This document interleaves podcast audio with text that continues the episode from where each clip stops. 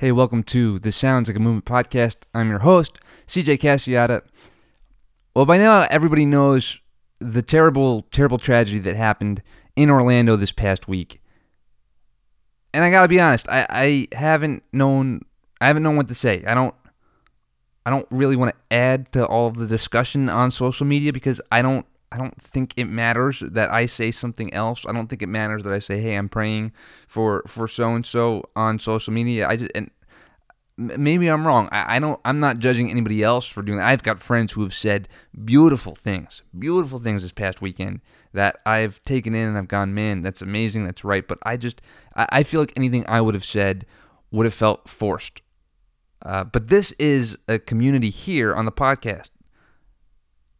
It's it's a vibrant community. You people listen faithfully. So it's a place where I feel like I can express what's what's on my mind. And and, and honestly my mind is is is tired right now. It's tired. I'm not an extremist about anything political or cultural for the most part. I, I see the gray much, much easier than I do black and white. I just do. Uh, but but I'm tired and I'm, I'm weary and I need to find some hope again to the LGBT community, who are our brothers and sisters in this human race, we are all a part of. I am deeply, deeply sorry. We, we humans are better than this. My prayers are with you. To my friends in Orlando, my prayers are with you. I don't know what's going to take. I know that the people I've interviewed on this podcast are pretty smart, and I've interviewed I've interviewed about 50 people so far. Maybe we should put them in charge for a while. I don't know. But I do know this two quick things. One, we love a simple story as a culture, but we can't always combat complexity with simple stories. That is what leads to extremism. That is what leads to pendulums that swing too far. We must, must, must be willing to seek the gray, to seek the complex, even when it seems easier to do the opposite. Two, movement starts small. We've heard that throughout every episode of this podcast. Movements start with individual actions. They start locally, they start anonymously. Our tiny actions matter, I think, much more than we give them credit for. And that's all I'll say. I, I, honestly can't think of a better guest for this week's episode in particular than my friend Harris. He goes by Harris the Third. Uh, this guy's dedicated the season of his life that he is in to telling the kinds of stories that restore order, that restore imagination. Harris is an illusionist. He's a storyteller. He started performing magic professionally when he was a kid, like a kid kid, not like a kid like a teenager, like a kid. He runs this remarkable gathering in Nashville called Story. You may have heard of it. It's where creative teams all over the world learn and network with creative professionals on what it means to do this thing that we humans uniquely do called storytelling. I will let him tell us more about it in the interview. So here we go. Harris the Third on the Sounds Like a Movement podcast. The tension is the point. It is not to be denied, it's to be sought out. It's the narrative that lets us know we're onto something. When you really can come from a place of vulnerability, when you can come from a place of, of friendship and kinship and understanding, I really think our messages come across at a different level. And people are then more responsive and open to hearing what we have to say, and they feel immediately connected to this thing that we hope will get out into the world. But if you really train your voice, you know, if you really pay attention to the particular, that's that's where your power is. Before movements are ever remembered for being extraordinary, they are more often than not criticized for being weird. But in a sea of same, weird wins. Art is to remain in that tension yeah. and to tell the truth. Let's let's go back. We always like to go back to the very beginning. Okay. You're you're a kid. Where'd you where'd you grow up? Southeast Tennessee, little small town called Evensville. It's about 45 minutes north of Chattanooga, hour and 15 from Knoxville, out in the middle of nowhere. And it seems like from a really early age, you started developing this passion for for story and for magic. And Yeah. tell tell me about that. Well, when I was nine years old, um, I was obsessed with baseball, and I wasn't any good at baseball. I just, I, I, I don't even. I think it was baseball because of baseball cards. I think the the young entrepreneur in me was fascinated by these little pieces of paper that I could trade to my friends for money. That are worth so much now. Yeah, I wish, I wish. Um, but yeah, so I was super into baseball, and I remember begging for this baseball glove. I, my parents had minimum wage jobs, no money. We didn't have money to buy cool stuff, and so anything I asked for, I asked for for Christmas. So I picked out this glove, came home, told every member of my family what I wanted.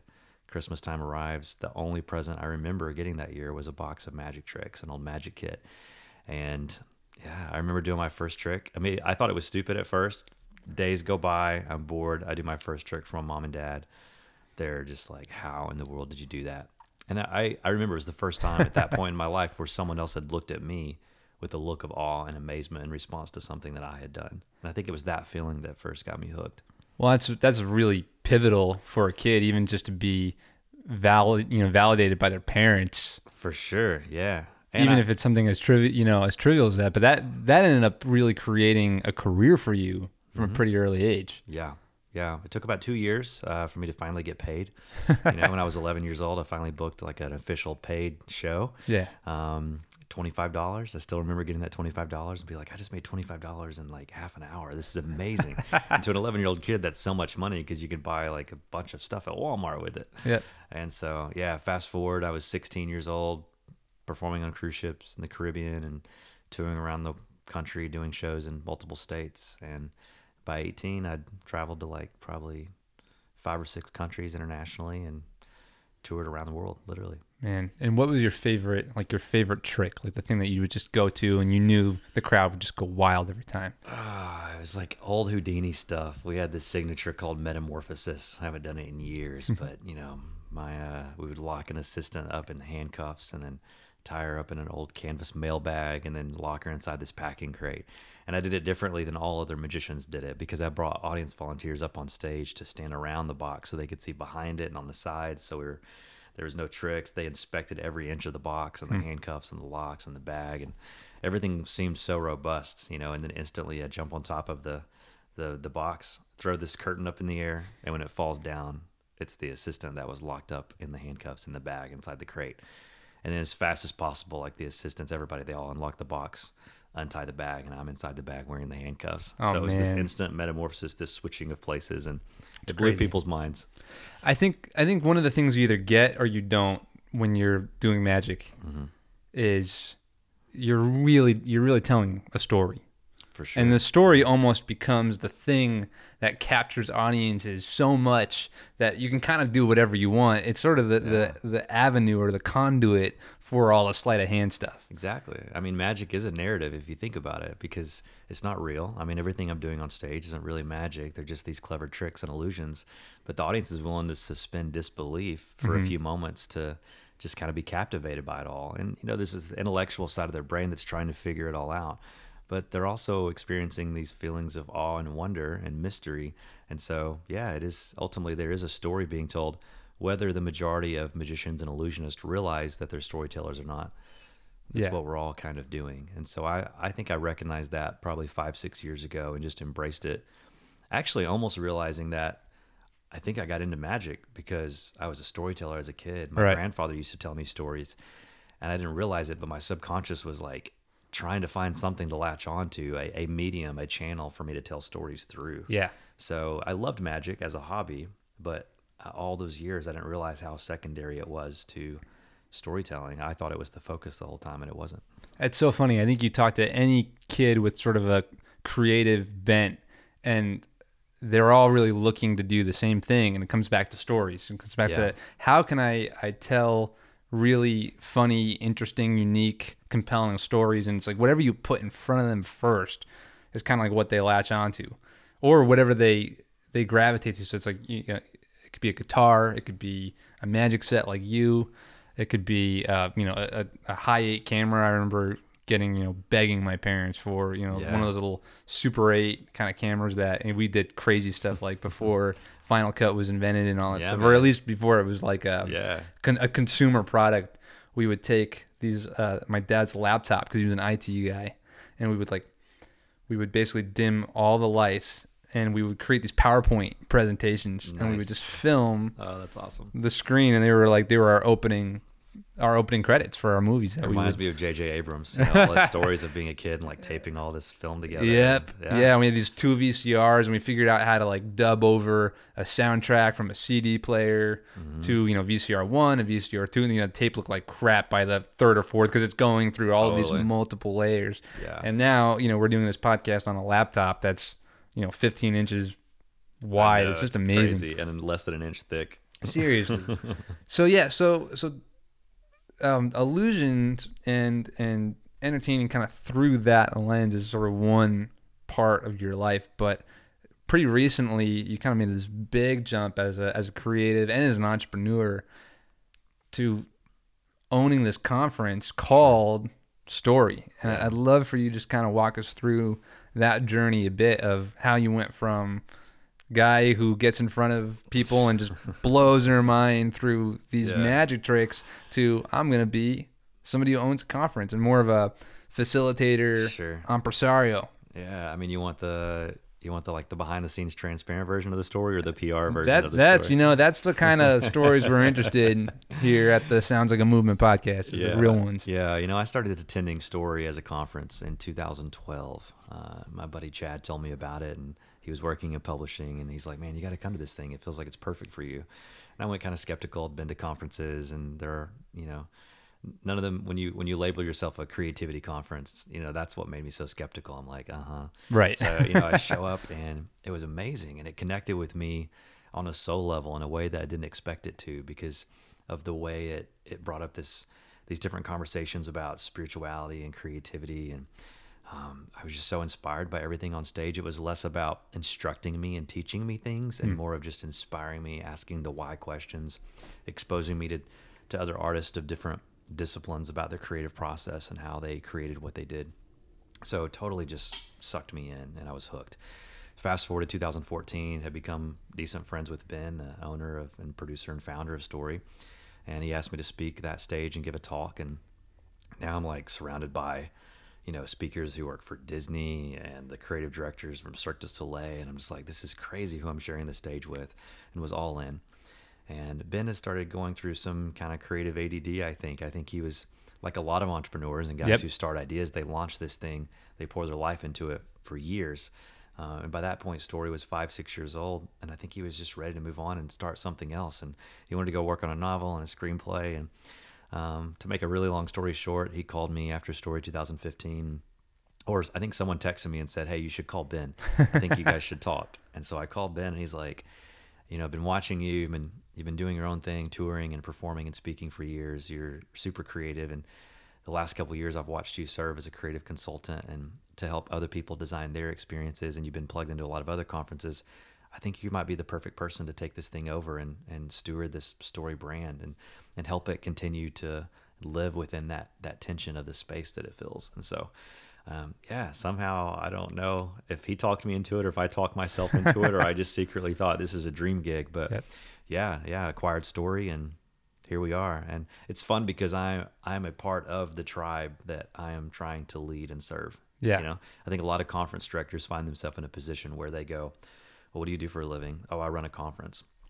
Well, when someone asks me what I do for a living, I'm a creative. I'm out there performing and creating material and consulting with other people.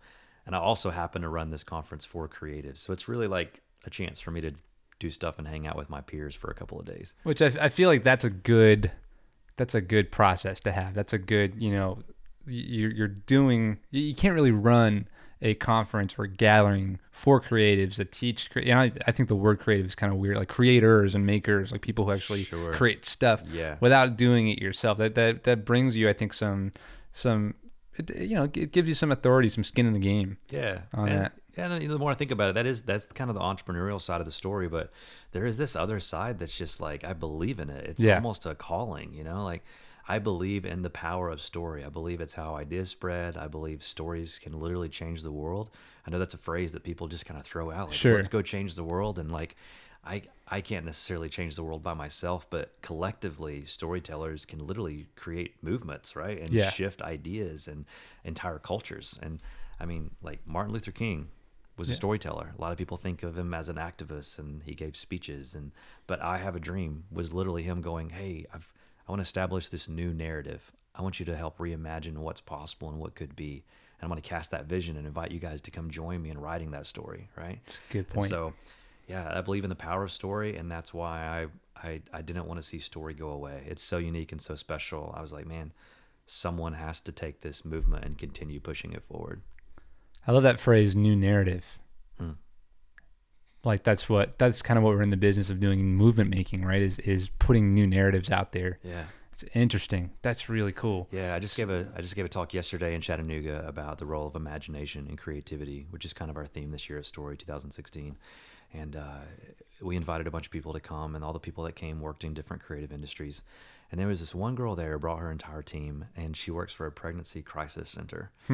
And at first, I thought, what? What is she yeah, doing What is she doing here? Yeah. And by the end, you could, you know, she was the person who was taking the most notes while I was talking. And Wow. I, I went over and talked to her afterwards, and she said, I totally get it now. Now I understand what I do. And I said, What is that? And she says, I've always known that I'm offering women a hope, but now I know that I'm giving them the opportunity to write a different story. Wow. And then we had this conversation about how those women are already using their imaginations. They're just imagining all the negative things that are going to happen, which is why they feel this personal crisis, right? Mm. So they're spending their life in worry, but worry is simply a misuse of their imagination. And so all she's doing is coming in and saying, You're already using your imagination, but let's reimagine what's possible rather than using your imagination to worry about all the things that you think could happen. Worry is a misuse of your imagination. I've never heard that before. That's that's I'm gonna I'm gonna keep that one. Yeah, maybe I should write that down. Yeah, I'm gonna keep that. I'm gonna store it. Worry is a misuse of that's really what it is though. yeah. And I think that was a fun thing that I mean I, I know you've been using a quote by uh, by Walt Disney Yeah. for this this conference, and I think that was something that he did. I'm just kind of processing this out loud right now, but he did so well in those Yeah. movies. Was he he personified and he exemplified both sides of, of, of the imagination. And if you mm-hmm. look at every film, and if, even if you look at some of the attractions and some of the entertainment stuff that they do now at Disney World, that kind of pays homage to him.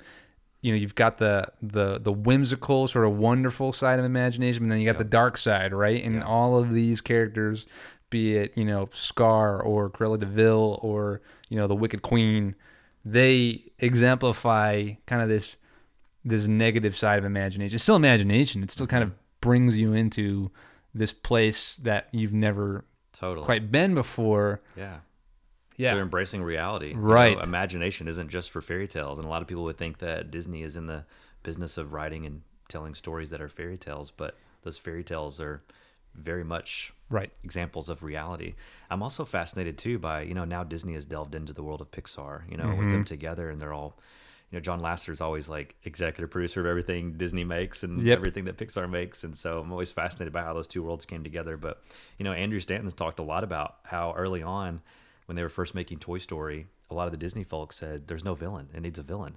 And he was like, we want to be able to tell a story without a villain, but still identify the reality of conflict. Yep. And so, you know, the conflict in the story wasn't this like evil person necessarily as much as it was this tension between, you know, Woody and Buzz's story and how their friendship isn't working out. And Yeah. so, yeah, I'm just fascinated by by all of that stuff right now. I love that. That Disney quote is amazing. Maybe we should even share that. Share the you know, quote. Share the quote. Because it, while it became our sort of theme for 2016's conference, I do feel like it's it's almost like my life's theme for the next five years. You know, it was that much of a shift for me when I the epiphany I had when I read that quote. And it was it happened after I'd watched a presidential debate, you know, and everything's so divisive and I'm frustrated and it feels so negative. And so I think it hit me really hard because I was feeling a lot of chaos. It felt like the country and the world was in chaos. And so when Disney started to quote with, that's what we storytellers do, which is what he said. He said, that's what we storytellers do. We restore order hmm. with imagination. And that's what hooked me because I'm like, the idea of restoring order right now seems like a really great idea. yeah. So when he said we restore order with what? Imagination. So that's our tool. And then what happens? He said we restore order with imagination and instill hope. Yeah. Again, and again and again. And so I love that because it, it kind of it kind of makes me feel like storytellers have this responsibility, this superpower almost, right? Yeah. Like we're the people that restore order amongst all this chaos by helping people reimagine what could be. And then I think what I'm learning, even just from this conversation right now, is the opposite can be true. Hmm. We can we have the ability to create chaos Yes. with imagination, which I think is what we're seeing a lot right now Yes. in these presidential debates, in our, our government, in our culture.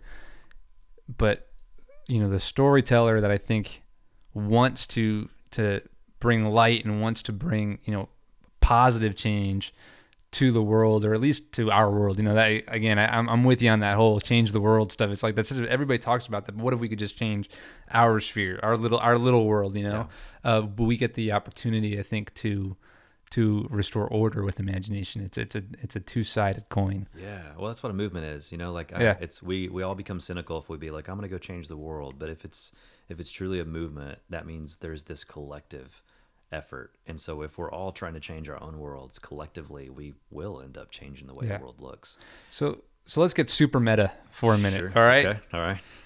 So, what's the story of you taking on story? Like, where are you right now in this process of going, okay, in September, we're going to do this conference. and back about a year or a year and a half ago, I bought this conference. we want to do all of this stuff. What, like, what are you feeling right now? How do you want to turn? I know you've said, I want story to be a movement. I don't want it just to be a conference. I want it to have this. It just feels so much bigger than me. Yeah. You know, I remember being at EG conference a few months ago, listening to one of the leaders of IDEO, famous, you know, epic design firm out of Silicon Valley, and you know, he's the founder of IDEO is approaching retirement age, and I remember them asking him, "So, what does this season of your career look like? What are you doing? Are you still hands-on designing vending machines for mm-hmm. Coke or Pepsi or whatever?" And, and he's like, "I build the stages that other people perform on," and I remember that was my greatest takeaway from from being a part of that event because it hit me. I've spent the last 20 years performing on stages lit- literally around the world, you know. and Yeah. Like these next this next season of my life is about building the stages that other people perform on. And so I think where I am personally is just this I'm feeling this almost weight and responsibility that this isn't just a business venture, mm. but like all of a sudden I'm a part of something for maybe the first time in my life that isn't focused on like my personal career or ambitions Yeah. you know like we we live in a world where if you're a freelancer or you're somewhat you could you're quote unquote self-employed like i am you just have to embrace the hustle and shameless self-promotion right? Yeah. like i've i've literally had to spend 20 years of my life saying i'm awesome you should book me and now all of a sudden i'm bragging on what all these amazing other creative people are doing. I'm like Yeah. look at all this stuff we're collaborating on. Isn't it amazing? Look how awesome this person is. And that is super refreshing and that's why i feel like i'm pouring so much of my energy and heart into this thing and it's not just a business venture. I definitely am feeling the weight of that Sure. you know like i kind of bet the farm on this idea of believing in shaping a tribe and community of storytellers and how we have the ability to impact and the cultures that we live and work and play so there is that weight of like gosh i don't want to have to sell my house and you know like move my family back to another small town and you know because i lost my shirt on this Right. this idea and the like if you look at the investment that I made to acquire Story, a lot of my friends are like, dude, there's so many other things that would have been much more lucrative for that figure of, of money. But I'm like, you know what? But this is what I believe in. Yeah. This is this is my calling and this is also my craft, you know? Yeah. So Well, we need. I think we need more investments like that. We need more people like you willing to to bet the farm on things that matter. It seems like to kind of sum that up, it, it, you're you're going from main character to narrator, and I feel like a narrator. What they do is they set the stage for all of these characters, for all of these you know individuals to basically tell their story, to to do what they do. Uh, the narrator's still really important, but it's also this kind of giant step back. You can't really have a story without a main voice sort of guiding the whole thing. totally. It's interesting. Yeah, and and even in the the context of like all this talk about building platforms, and I, I wonder if what's his name? I mean, I love IDEO, but I don't know the guy's name who retired. Can't remember his name. Yeah, but Yeah. well, and it's probably purposeful. He probably doesn't want us to- to, know his name. yeah. But I've, I've sure as hell heard of IDEO. Yeah, you know, yeah, and that's an interesting. have. That's an interesting. Uh, Yeah. I mean, if you would have asked me Juxtaposition right five there. years ago, what does success look like for you? It's like, well, you know, it looks like a lot of things, not really necessarily how most of us would define success, but whatever that looks like, it probably is it probably is necessary that people know who Harris the Third is. Right. I don't necessarily feel that way anymore. Yeah. You know, because this is about something that is so much bigger than just me. We want to build platforms not necessarily for ourselves, but for others. Yeah. I saw I saw something the other day, some online course or whatever, and the whole headline was "You deserve a life of what was it? Of purpose, productivity, and profit." I'm like, no, you don't. None of us do. None of us do. Yeah. Yeah. We our our our work is a gift, yeah. you know, to other people. So Yeah, man, I, I see that. that in you. Yeah, and that's and it, it goes back to the roots of why I also fell in love with magic. Yeah. Magic is this thing that toys with the idea of what's possible. I mean, mm. we magicians do what is seemingly impossible, not because we literally have this weird supernatural power to do it, but we have the ability to create an illusion that mm-hmm. anything is possible. And it's it's weird that that I'm now living and working in that world of imagination and wonder because that's what storytellers do, right? Yeah. That's what I've been doing as an illusionist and so yeah, it's it's just really cool how those two worlds have merged together. So so take a minute and just brag on Story 2016. Why is it Oh, going to be awesome? Uh, uh, the collaboration on Yeah. the experience is going to be incredible. The lineup of speakers is amazing. You know, we have everyone from people like Casey Neistat, two and a half million YouTube subscribers. I don't know how can- that guy sleeps. The guy who can literally snap on Snapchat and move the needle on anything. You Yeah. know, and a million Instagram followers. It's just crazy. And so, you know, his background is at HBO, winning filmmaking awards. And so here's a guy that took what a lot of young filmmakers are pursuing as the end game. And he's like, I don't want to do that anymore. I just want to be myself and not have this like creative control held over me. I'm just going to tell stories the way I want to tell them. So Yeah. he just embraces YouTube before YouTube is even a thing and blows up. So there's so much to learn from guys like him. Jeremy Cowart, you know, another guy who's taking his incredible talent and then used it to build this platform that really isn't about him. He's doing all these things that have are literally changing the world. You know, Yep. it's changing the world. Some of the worlds that people live in. Um, uh, Rick Rekedal, one of the guys from DreamWorks Animation, he's one of only two executives that have been a part of DreamWorks for the full 20 year history of the company. Wow. Here's a guy who, because he's been there for so long, was a part of the early filmmaking days for DreamWorks, like Shrek. You know, Shrek's success, but you know now his job is, but, you know, he's like a children's entertainment veteran. So his job is to take a story that's on a screen and bring it to life by going, how can this be an interactive app that kids interact with the characters, or how what's the merchandising on this look like? Nicholas Smith from Disney Imagineering, you know, his background is in architecture and graphic design he's doing similar things but in a different world you know disney is telling these amazing stories and then they bring them to him it's Yeah. like hey hey nick you gotta you gotta take this story and turn it into a three-dimensional space that people can actually walk through at a theme Wow. park so they still feel the story so they that they they're taken to another world um, hannah brencher talking about the creative writing process um, you know, there's this little guy named CJ who's going to give this awesome talk. So, yeah, just an amazing lineup of really incredible talent and all the surprises and the things that take place in between. Again, because story is not just a conference that you come to for like to learn and be instructed on things. That's Yeah. just something that naturally happens. At the end of the day, it's fuel. It's fuel for the creative class. Yeah. And so people are coming to get filled up and they're leaving inspired. I mean, for those of you that are listening, we've had Jeremy on the podcast. We're gonna have Hannah. I'm literally editing that. I think you know this week, but both of them just.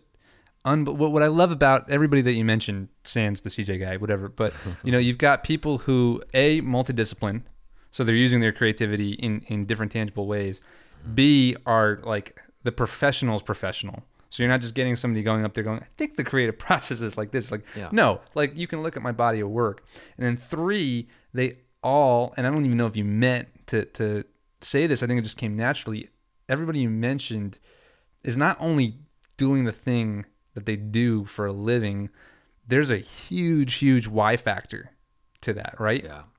So DreamWorks guy wants to, you know, educate the next generation of kids and do that in in ways using like all this kind of different, you know, different media. Then you've got Casey who's going, I think I could actually be whatever you say, whatever you mean successful is, but I, I think I could actually make a go of this filmmaking thing without having to kind of play the game. I can I can be myself and do that. Jeremy Jeremy's like a walking just I don't even understand that guy. I love he's like the, I call him the unassuming genius. Like he Yeah. just but his heart for for humanity and for for others is just crazy and he's figured out how to kind of blend worlds that should not exist together. You know, I think, and and uh, and do it really well. Yeah. So Alan, yeah, Dan, Dan Goods from uh, NASA, you know, JPL, he's the visual strategist for Jet Propulsion Laboratories. Like, so here's a dude who his background is in graphic design and he's having to talk to all these like science geeks and nerds who can't talk to normal people. Yeah. You know, and he's having to take these complex scientific ideas and like learn how to translate them visually so that normal people can understand what NASA's up to. So what important. JPL's building.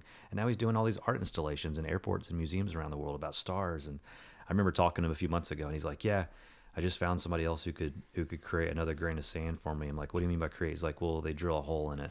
I'm like, You drilled a hole in a grain of sand? He's like, Yeah, it's this really cool art project. And he starts talking about it. I'm just like, wow. There's so many amazing people out there to be inspired by. So one of the things I love about story, and again we touched on this a little bit, is that there's a lot of conferences, there's a lot of gatherings, and there's a lot of material out there mm-hmm. aimed at creative people, aimed at creators. But there's more of a, I, I would say, the majority of stuff is like how-to stuff. Mm-hmm. It's how to be better at this, how to manage your broad. Should I edit my film in Adobe Premiere? Yeah, which is great, and I think that's one of the beautiful things about the internet. I think, and correct me if I'm wrong, where where story kind of fits into that whole conversation is you guys really are focusing on the why. You guys are figuring out like how are our souls, how are is some of the mysterious stuff that's hard to explain, mm-hmm. how is that connected to the stuff that we're creating, whether we work for NASA or for DreamWorks or we've got our own print shop somewhere. Yeah, totally. You know, I think Story Gathering is is a two day conference that takes two things that already exist in other conferences and melds them together somehow. Huh. So there, I feel like there are conferences and workshops out there that are focused on this internal part of who you are as a person, Yeah. but not necessarily has anything to do with creatives or producing art. Yeah. And then we have creativity conferences that are just about the sheer business and commerce of storytelling, how to market and produce better ads and create better films and take better photos, right? And so I think what story has done is, you know, it it lives within that tension of taking those two worlds and bringing them together, which forces you to ask some really interesting questions. Hmm. So if you're saying who you are as a person, what's in your heart and your soul, whether you like it or not, is permeating all the stories that you tell.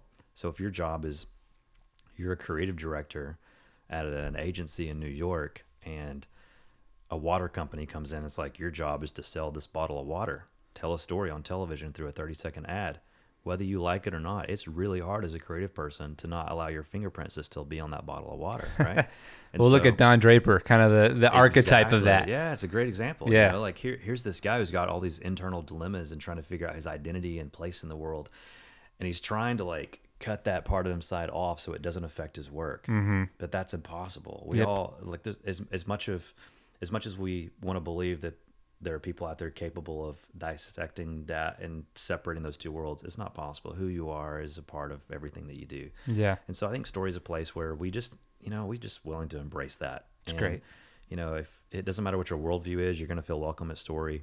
But you know, just you're going to hear people on stage talk about what their worldview might be, not because they're trying to convince you that their way is right. That's not the point. Yeah. They just believe that their quote unquote spirituality cannot be disconnected from their creativity and therefore it's permeating all the work that they do and that's a part of their creative process But you may not want to go to story if you don't want to grow as a human being. Or I think you'll be challenged. I think you'll be challenged, and it's it's kind of hard to describe. It's, Yeah. it just kind of happens. It's it's it's like w- we're never going to put a speaker on stage at Story who's there, and it's like, hey, I hired you to come speak to the Story community because I want you to like help them be better people, or I want you to talk to them about their heart. right. I just want you to talk about your creative process and who you are as a creative and, you know, tell, like, inspire us. And then through that, like, they're going to ask the right questions, which force us to ask questions of ourselves Yeah. that push us outside of our comfort zones. And we end up growing as a result of it. Yeah. If you force it, which is kind of any, it's a it's a kind of universal truth of creativity. If you if you force the soul aspect, it ends up coming out not very not very soulful. Totally. And I, I love that you get that. And I think, again, you being a practitioner of, you know, and a creative professional for, you know, how many, I guess, gosh, what have you been doing it since you were six? You said you got paid at 16? 20, 20 years. uh, 20 years. You got paid at what was it? When, when did you get paid? 11, Twenty five. 11. Wow. I did about 50 shows the year I was 14. I remember, I remember being 15 years old and my parents going at the end of the year, filing my tax return and be like, well, you just made six figures and you're 15 years old and that's more money than we've made in the last two years combined, you know? That's incredible. So yeah, which is, that's another whole conversation about the challenges that created Right. a child, having that kind of money. Right. Um, but yeah, I you know I think the other thing too is all the conferences that, like you said, if you try to force it, it doesn't really work. But then there are conferences that just try to just we're not going to have that conversation because we don't want to offend people, or Right. We just don't believe in that kind of like mojo stuff, like Yeah. you know. And so Let's we're just talk about how. we're just going to talk about how, and then it feels so like there's no heart there. Yeah. you know, it's just a bunch of practitioners walking around learning how to do things technically better. And you guys are marrying the how and the heart, Yeah, which I love about that. yeah. Wow. Well, I think you bring a ton of wisdom to story. I think I think this is just the beginning, like the tip of the iceberg of what story is actually going to to do in the hearts and minds of creators and makers everywhere. Yeah, thanks, man. And I'm really, really excited about it. I'm excited too. You know, I, I appreciate just your supportive story. It's it's it's kind of the awkward transition year in story. You know, the tribe is there's a tribe of storytellers out there that have been a part of story as a conference for so long, um, and that they're the people that rose up and said, no, no, there can't not be a story conference. And Yeah. So, you know, the fact that story gathering is taking place this year, there are people who are excited about that, and I think there's a bunch of people out there going, what's going on? You know, it's like the little family-owned restaurant that has the sign out front that says under new management. It's Right. like, what's going on over there? And so, yeah, it's a big risk, but we're asking people just, uh, But know, everything you just mentioned right now is the reason why we watch, read, smell, sense stories is, Yeah. is for those transitional parts, for the parts that that cause us to like literally just move to the edge of our seats and go, what's going to happen next? And that's that's exactly what's happening now, and it's that's why I would Yeah. argue it's the best time Yeah, to man. go and check this thing out. Well, it sounds like I'm just saying it because I'm on your podcast, but you know, I don't want story gathering to be a two day conference. I, I really do want it to be a movement. Mm. You know, and that again, that sounds so cliche, and I know you understand that too because Right. you're embracing that that word as well. But um, yeah, I want this to be a movement. Hey, thanks for joining us, Harris the Third. If you would like to attend Story, you can register and use the coupon code MOVEMENT to get $50 off when you sign up at storygathering.com. It's only for this month, June 2016. It expires at the end of the month, people. Again, you can register for 50 bucks off the price of a ticket when you go to storygathering.com and type in the code movement.